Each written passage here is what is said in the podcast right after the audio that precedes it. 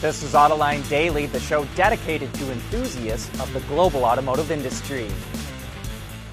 The Biden administration announced it's going to invest $5 billion over the next five years to install EV chargers all across the U.S. That sounds like a lot, but Gasgoo reports China is putting the infrastructure in place to be able to charge 20 million electric vehicles by 2025. Part of the plan includes installing chargers at parking spots building fast charging networks along highways, and opening more battery swapping stations. Currently, China has more than 2.6 million chargers across the country. The U.S. Energy Department is going to invest $8 billion to create at least four hydrogen hubs across the U.S. The network will produce, process, deliver, and store hydrogen. The hubs also have to support different types of hydrogen production including hydrogen made from fossil fuels, as well as nuclear and renewable energy. And one of the hubs must produce hydrogen for transportation, industry, power generation, and heating. The DOE will talk with companies, environmental groups, and other experts for help on building the hubs and determining how many there should be.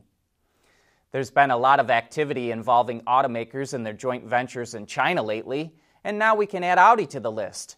It was just given approval by government officials for its EV joint venture with FAW. The two companies are spending $3.3 billion to build a new plant that will produce 150,000 electrics a year. Starting in 2024, the plant will make three models, including the Audi e tron SUV. The German automaker also has plans to build EVs with SAIC and is aiming for electrics to account for one third of its sales in China by 2025.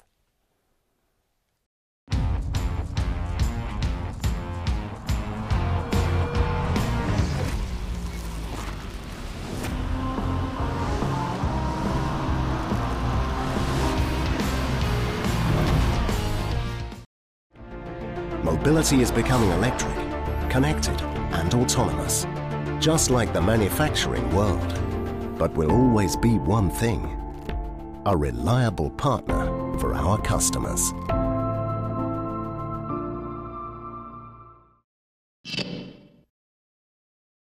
Did you know that Jeep sells vehicles in India? Yeah. Currently, it has the Compass and Wrangler, and soon it's adding an all new model called the Meridian. It's a three row crossover with seating for seven that's going to be extremely similar to the Commander that launched recently in South America. While both of those models are built in their respective markets, they're actually based on a stretch version of the Compass platform that's about six inches longer. The Meridian will likely be powered by a turbocharged diesel engine mated to a 9 speed automatic, and it should launch later this year. Polestar has developed a new bonded aluminum architecture that it will use for its upcoming Polestar 5, an electric four door GT. Using structural adhesives to bond parts together is nothing new, but it sounds like Polestar is getting rid of most of the welds and gluing the body in white together instead. Spot welds are a great way of making a body, but they only provide fastening strength where the weld is at. With structural adhesives, the fastening strength is continuous along every flange, and the structure ends up being stronger. That means designers can use smaller flanges and thinner material, which means it's lighter too. In fact, Polestar says the 5 will weigh less than cars in smaller segments, yet have greater torsional rigidity than a supercar. Another advantage is that Polestar doesn't have to design open areas in its body in white to accommodate big welding robots during manufacturing.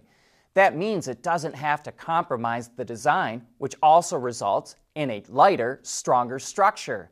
And that's going to allow the Polestar 5 to look more like the car that inspired it, the Precept concept, which has won all kinds of styling awards.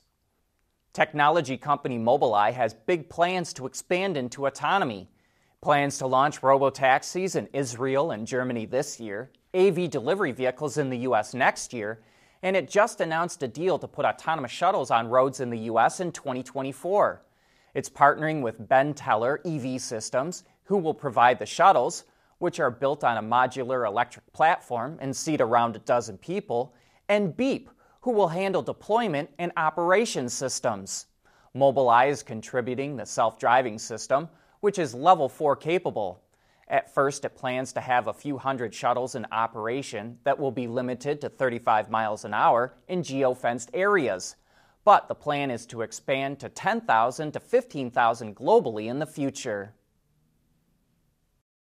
We want to know what drives your testing. OTA, connected car, diagnostics, remote testing. Intrepid Control Systems is here to help you work from anywhere. Intrepid Control Systems, driven by your data.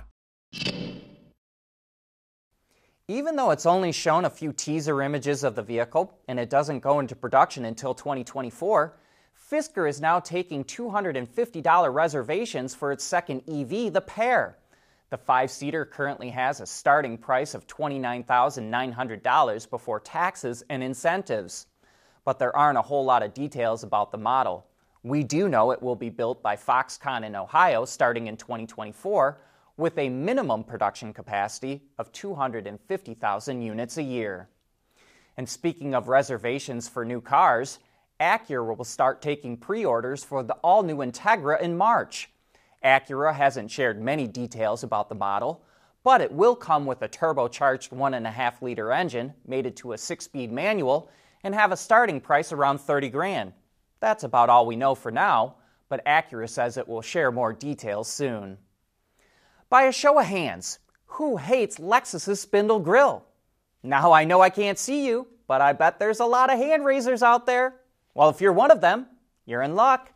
Based on a number of images released by the automaker showing off some of its future BEV products, it looks like it's starting to go away from the design feature.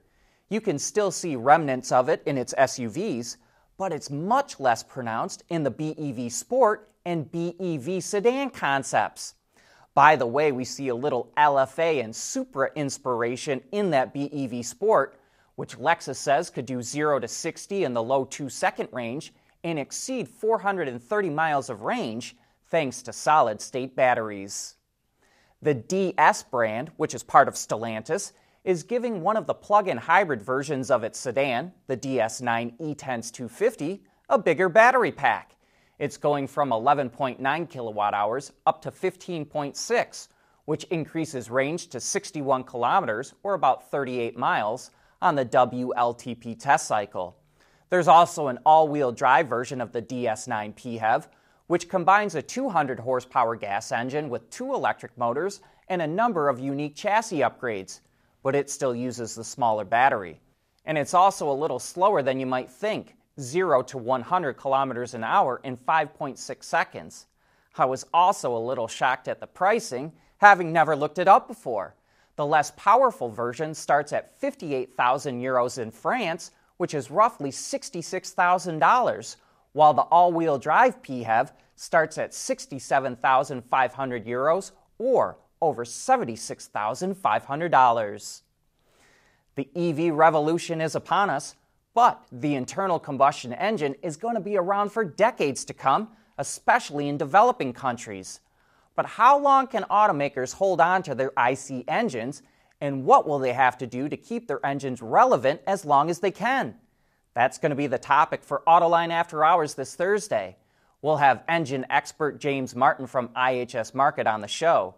So join John and Gary to talk about one of the greatest challenges traditional automakers face. How do they plan to wind down their ICE operations? But that brings us to the end of today's show. Please like, comment, or subscribe. It really does help us out.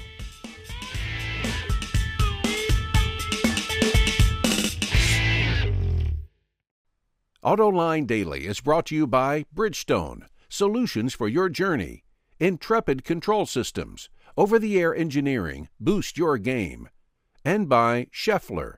We pioneer motion.